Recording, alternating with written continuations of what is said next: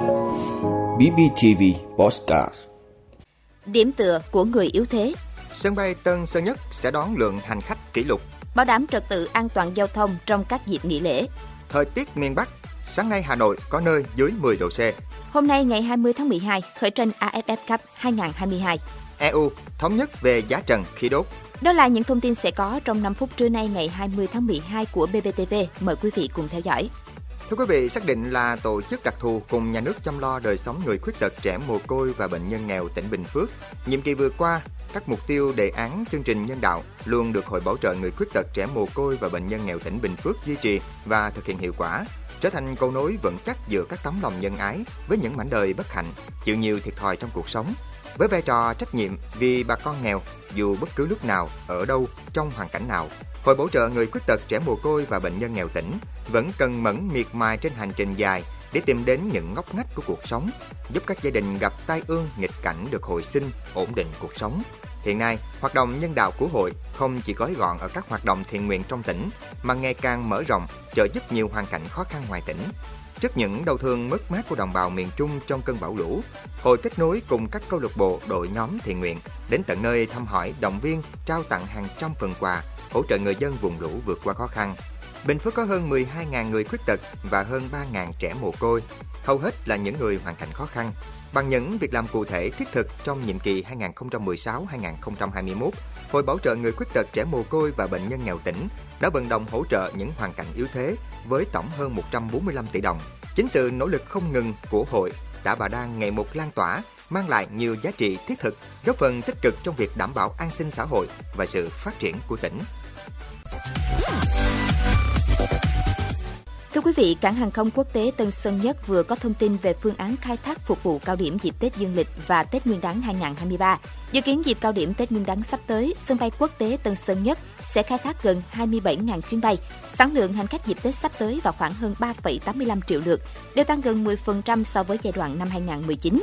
Trong ngày đông nhất của dịp Tết, sân bay sẽ phục vụ khoảng hơn 144.000 lượt hành khách, lượng khách kỷ lục từ trước đến nay. Theo đại diện cảng hàng không quốc tế Tân Sơn Nhất, cảng đã cải thiện cơ sở hạ tầng, điều chỉnh phương án khai thác, đề xuất giải pháp điều hành phù hợp nhằm đáp ứng nhu cầu và đảm bảo chất lượng dịch vụ. Thưa quý vị, về việc bảo đảm trật tự an toàn giao thông trong dịp Tết Dương lịch, Tết Nguyên đán Quý Mão và lễ hội xuân 2023, Thủ tướng Chính phủ vừa có công điện gửi các bộ ngành liên quan, các cơ quan trung ương. Cụ thể, Thủ tướng Chính phủ yêu cầu Ủy ban An toàn giao thông quốc gia, các bộ ngành, tổ chức chính trị xã hội và Ủy ban nhân dân tỉnh thành phố trực thuộc trung ương đẩy mạnh tuyên truyền vận động người dân tự giác chấp hành pháp luật về an toàn giao thông, thực hiện đã uống rượu bia không lái xe. Các cơ quan truyền thông cập nhật kịp thời tình hình tai nạn giao thông, ùn tắc giao thông, nhất là các tuyến giao thông chính, đầu mối giao thông trọng điểm nâng cao năng lực chất lượng dịch vụ vận tải hành khách, đáp ứng nhu cầu đi lại của người dân, bảo đảm an toàn giao thông, bảo đảm điều kiện an toàn các công trình kết cấu hạ tầng giao thông, tăng cường tuần tra, kiểm soát, xử lý nghiêm các hành vi vi phạm trật tự an toàn giao thông đường bộ, đường sắt, đường thủy, giao Ủy ban An toàn giao thông quốc gia kiểm tra đôn đốc các bộ ngành địa phương triển khai thực hiện. Thưa quý vị, theo Trung tâm Dự báo Khí tượng Thủy văn Quốc gia, sáng sớm ngày 20 tháng 12, thời tiết miền Bắc vẫn rét đậm rét hại, nhiệt độ có tăng nhẹ so với hôm qua. Lúc 6 giờ sáng, nhiệt độ phổ biến trong khoảng 9 đến 12 độ C ở đồng bằng, 5 đến 8 độ C ở vùng núi, núi cao có nơi dưới 2 độ C. Cụ thể, tại khu vực miền núi, nhiệt độ nhiều nơi đo được xuống dưới 8 độ C, như Sinh Hồ tỉnh Lai Châu 6,8 độ C, Cò Nòi Mộc Châu tỉnh Sơn La 6,2 và 4,8 độ C, Sapa Lào Cai 4,3 độ C, Đồng Văn tỉnh Hà Giang 1,8 độ C, Ngân Sơn tỉnh Bắc Cạn 4,1 độ C. Các trạm Trung Khánh, Nguyên Bình và Cao Bằng tỉnh Cao Bằng quan trắc được nhiệt độ từ 3,5 đến 5 độ C. Dự báo trong hôm nay thời tiết miền Bắc có nắng, nhiệt độ tăng chậm. Tại Bắc Bộ, nhiệt độ vào trưa và chiều nay phổ biến ở ngưỡng 19 đến 22 độ C. Từ ngày 21 tháng 12, ở Bắc Bộ và khu vực từ Thanh Hóa đến Thừa Thiên Huế, trời tiếp tục rét, vùng núi có nơi rét đậm, rét hại. Trong đợt không khí lạnh này, nhiệt độ thấp nhất ở Bắc Bộ và Bắc Trung Bộ phổ biến từ 10 đến 13 độ C. Khu vực vùng núi Bắc Bộ phổ biến 6 đến 9 độ C. Vùng núi cao có nơi dưới 6 độ C. Khu vực từ Quảng Bình đến Thừa Thiên Huế phổ biến 13 đến 16 độ C. Thưa quý vị, chỉ 2 ngày sau khi World Cup 2022 kết thúc, AFF Cup 2022 sẽ chính thức khởi tranh vào ngày hôm nay 20 tháng 12 với các trận đấu đầu tiên tại bảng A. Ở lượt trận khai màn, Campuchia sẽ đón tiếp Philippines, trong khi Thái Lan làm khách của Brunei.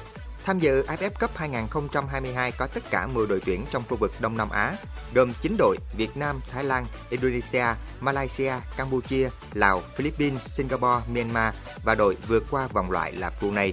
Các đội được chia thành hai bảng thi đấu vòng tròn một lượt theo thể thức hai trận sân nhà, hai trận sân khách như giải đấu năm 2018.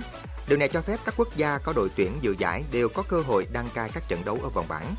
Năm nay, ngoại trừ Brunei phải lấy sân ở Kuala Lumpur, Malaysia làm sân nhà do sân vận động quốc gia Brunei đang cải tạo, các đội còn lại đều có hai trận sân nhà đúng nghĩa. Sau khi kết thúc vòng bảng, hai đội nhất nhì mỗi bảng sẽ vào thi đấu bán kết và sau đó là chung kết theo thể thức sân nhà sân khách trong hai lượt trận. Giải đấu sẽ kết thúc với trận lượt về được tổ chức vào ngày 16 tháng 1 năm 2023.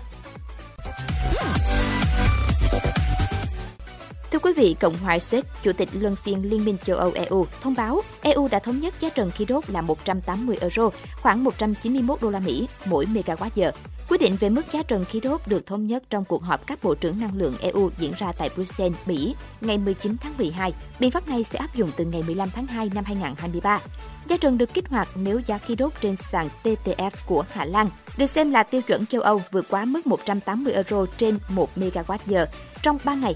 Theo hãng tin Reuters, Ủy ban châu Âu sẵn sàng đình chỉ trần giá khí đốt đã được EU đồng ý nếu phân tích của các nhà quản lý cho thấy việc này có hại nhiều hơn lợi. Quý vị đã luôn ủng hộ các chương trình của Đài Phát thanh truyền hình và báo Bình Phước. Nếu có nhu cầu đăng thông tin quảng cáo ra vặt, quý khách hàng vui lòng liên hệ phòng dịch vụ quảng cáo phát hành số điện thoại 02713 887065. BBTV, vì bạn, mỗi ngày.